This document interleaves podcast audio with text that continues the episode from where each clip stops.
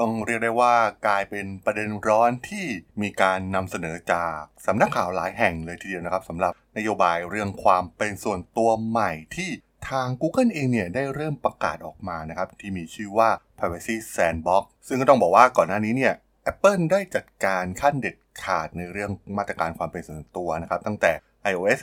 14.5 ที่ใช้ฟีเจอร์อย่าง App Tracking Transparency นะครับ ที่บังคับ ให้ขออนุญาตจากผู้ใช้อย่างชัดเจน แล้ว Google เนี่ยจะทำตามสิ่งที่ Apple ทำไว้จริง ๆ หรือไม่ หรือว่ามันเป็นคำโฆษณาที่สวยหรู เพราะว่า Google เองเนี่ยก็อย่างที่รู้กันนะครับว่ารายได้หลักมาจากโฆษณาและความเป็นส่วนตัวของผู้ใช้งาน แล้วเรื่องราวรายละเอียดของ Privacy Sandbox ของ Google มันเป็นอย่างไรนะครับ วันนี้ผมจะมาเล่าให้ฟังผ่านรายการ Geek Daily ไปรับฟังกันได้เลยครับผม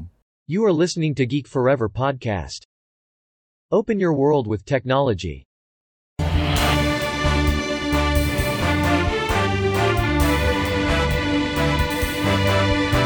This is Geek Daily. สวัสดีครับ ผมดนทลาดนจากดนดนบล็อกนะครับ และนี่คือรายการ Geek Daily นะครับ รายการที่จะมาอัปเดตข่าวสารวงการธุรกิจ เทคโนโลยีและวิทยาศาสตร์ใหม่ ๆ ที่มีความน่าสนใจสำหรับ ใน EP นี้นะครับมาว่าถึงประเด็นร้อนแรงนะครับที่เป็นข่าวใหญ่สำนักข่าวหลายแห่งเสนอ ข่าวเรื่องนี้นะครับที่เกี่ยวกับ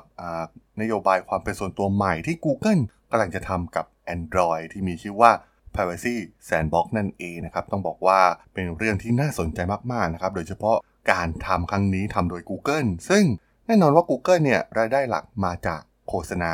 เช่นเดียวกับ Facebook หรือบริษัท โซเชียลมีเดียอื่นๆนะครับที่มีรายได้จากโฆษณาเป็นหลัก แล้วพวกเขาจะมาตัดแข้งตัดขาตัวเองด้วยการจำกัดนโยบายในเรื่องความเป็นส่วนตัวแบบที่ Apple ทำผมอ่านข่าวครั้งแรกผมก็ค่อนข้างที่จะเซอร์ไพรส์เล็กน้อยนะครับ แต่พอมาอ่านรายละเอียดจริง ๆ เนี่ย ก็จะเห็นถึงความแตกต่างที่มีความชัดเจนเป็นอย่างมากนะครับว่า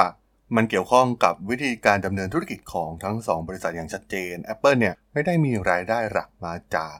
โฆษณานะครับ ที่ต้องไปเอาข้อมูลผู้ใช้เนี่ยมาทำการลงโฆษณาแต่ Google หรือ Facebook หรือเครือข่ายโซเชียลมีเดียอื่นๆเองเนี่ยต้องการข้อมูลเหล่านี้นะครับ ซึ่งแน่นอนนะครับมันมีความสำคัญที่แตกต่างกันแอป tracking transparency ของ Apple เนี่ยบังคับให้ผู้ใช้นะครับอนุญาตหรือการขอให้แอปไม่มีการติดตาม แน่นอนว่าคนส่วนใหญ่ก็ไม่อยากให้มีการติดตามข้อมูลส่วนตัวของพวกเขาอยู่แล้วนะครับ จากรายงานที่ออกมาเนี่ยก็ทำให้ 50กว่าเปอร์เซ็นต์ของผู้ใช้งาน Apple เนี่ยเลือกที่จะไม่อนุญาตให้ติดตามข้อมูลส่วนตัว ซึ่งแน่นอนนะครับการปรับครั้งใหญ่ของ Apple เนี่ยมันส่งผลคลื่นกระแทกครั้งใหญ่ในอุตสาหกรรมเทคโนโลยีนะครับซึ่งส่วนใหญ่เนี่ยมาจากการโฆษณาที่ตรงเป้าหมาย ซึ่งการเปลี่ยนแปลงเนี่ยส่งผลกระทบต่อรายได้ บริษัทยักษ์ใหญ่ เครือข่ายโซเชียลมีเดียหรือบริการต่างๆนะครับที่ใช้โฆษณา เป็นโมเดลหลักในการทำธุรกิจไม่ว่าจะเป็น Facebook Snapchat หรือ YouTube นะครับ ที่บริษัทแม่ก็คือ Google นั่นเอง Facebook เนี่ยมีข่าวว่ารายได้หายไปเป็นหมื่นล้านเหรียญสหรัฐเลยทีเดียวนะครับ ซึ่งถ้ามามองแหล่งที่มารายได้หลักของ Google ก็คือธุรกิจโฆษณาแน่นอนว่า พวกเขาเนี่ยทำกำไรได้มหาศาล บริษัทมีรายได้ถึง 61,000 ล้านดอลลาร์ ในไตรมาสสุดท้ายของปี 2021 ถึงกับอาเผชิญกับคดีต่อต้านการผูกขาดเลยทีเดียวนะครับ ในเรื่องการประมูลโฆษณาดิจิตอล Google เนี่ยทำสิ่งที่แตกต่างจาก Apple นะครับ มีการคุยกับบริการที่ต้องใช้โฆษณาข้อมูลส่วนตัวเหล่านี้นะครับ ทั้ง Snapchat Facebook หรือบริการอื่นๆ อีกมากมายนะครับ ที่เป็นข่าวออกมา ซึ่งพวกเขามีความสัมพันธ์ที่ดีกับแอปเหล่านี้นะครับ เพราะว่าพวกเขาก็หารายได้ในรูปแบบเดียวกับบริการเหล่านี้ ซึ่งผลตอบรับออกมาเนี่ยมันก็เป็นไปในเชิงบวกนะครับจากผู้บริหารของบริษัทเครือข่ายโซเชียลมีเดียไม่ว่าจะเป็น Snapchat หรือ Facebook เอง มันตรงกันข้ามกับผลตอบรับในเชิงลบที่ทาง Apple ทำนะครับ Apple ทำลงโทษอย่างรุนแรง แล้วก็สร้างความเสียหายเป็นวงกว้างเป็นอย่างมาก แต่นั่นก็คือ การหวงแหนความเป็นส่วนตัวของผู้ใช้งานที่ Apple ยึดถือมาโดยตลอดนั่นเองครับ ซึ่งนั่นเองนะครับที่ทำให้เรื่องของ Privacy Sandbox เองเนี่ยมันเป็นเรื่องที่ยังไม่มีความชัดเจนมากนะนะครับ มันมีเป้าหมายในการนำเสนอโซลูชันการโฆษณาที่เป็นส่วนตัวมากยิ่งขึ้น แต่ว่าคนใช้งานจริง ๆ เนี่ยยังไม่สามารถที่จะไปตัดสินใจรับหรือไม่รับอนุญาตหรือไม่อนุญาตได้นะครับ มันเป็นระบบ default ที่ออกมานะครับ ถ้าอ่านจากในเว็บไซต์ของ Google เองนะครับ ก็จะกล่าวถึงเรื่องนี้นะครับ ไม่ได้ให้ผู้ใช้เป็นคนเลือกนะครับ แต่พวกเขาเนี่ยจะทำระบบขึ้นมาให้มีความเป็นส่วนตัวมากขึ้นเท่านั้น แล้วเราจะไว้วางใจพวกเขาได้อย่างไร เพราะว่าสุดท้ายแล้วพวกเขาก็ต้องอาศัยเงินโฆษณามาหล่อเลี้ยงธุรกิจนะครับ ไม่เหมือนกับ Apple ที่ ขายสินค้าเป็นหลักสินค้าคอน sumer อย่าง iPhone iPad หรือบริการต่างๆ ที่ Apple มีนะครับ แต่เรื่องโฆษณาไม่ใช่เป็นรายได้หลักของ Apple Apple จึงสามารถจัดการได้แบบเด็ดขาดไม่เหมือนกับทางฝั่ง Google นะครับที่มันก็ยังไม่มีความชัดเจนที่มากนักนะครับ กับสิ่งที่เปิดเผยออกมา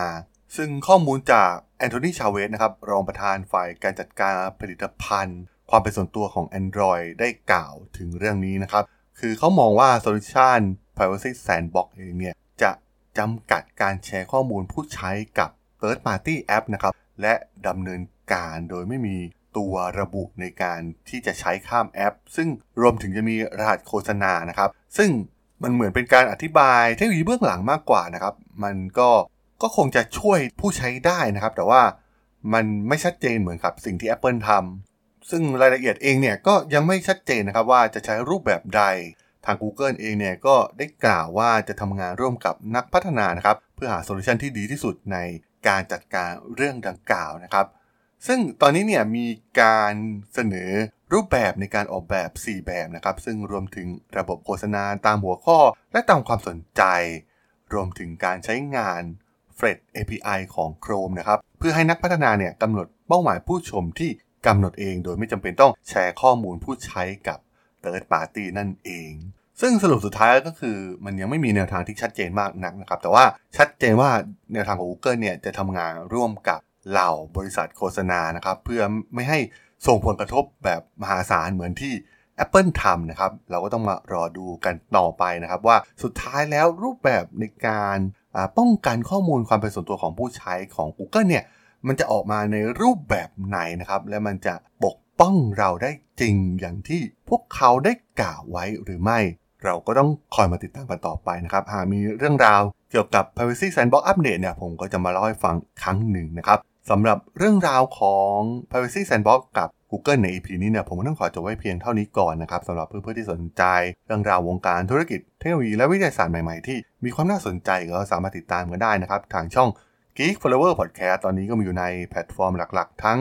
Podbean Apple Podcast Google Podcast Spotify YouTube แล้วก็จะมีการอัปโหลดลงแพลตฟอร์ม b l o g d i t ในทุกๆตอนอยู่แล้วด้วยนะครับ ถ้าอย่างไงก็ฝากกด Follow ฝากกด Subscribe กันด้วยนะครับ แล้วก็ยังมีช่องทางหนึ่งในส่วนของ Line แอดที่ a d ท l a d o n t h a r a d h o l สามารถแอดเข้ามาพูดคุยกันได้นะครับ ผมก็จะส่งสาระดีๆพอดแคสต์ดีๆ ให้ท่านเป็นประจำอยู่แล้วด้วยนะครับ ถ้าอย่างไงก็